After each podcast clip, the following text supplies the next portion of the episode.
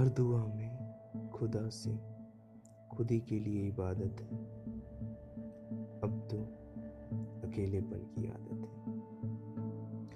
अब तो ना किसी को पाने की चाहत है, ना ही किसी के दूर जाने की शिकायत है। अब तो ना किसी को पाने की चाहत है, ना ही किसी के दूर जाने की शिकायत है। भीड़ में जाने की कहाँ अब चाहत है? भीड़ में जाने की कहाँ अब चाहत है? असल में अब तो अकेलेपन में राहत है। ख्वाहिशों की आस की प्यास अब कहाँ? सिर्फ़ उसके होठों से बुझने वाली प्यास अब कहाँ?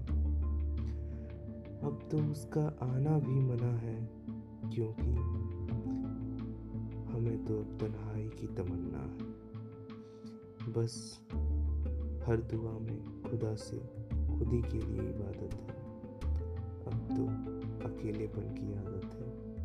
अब तो अकेलेपन की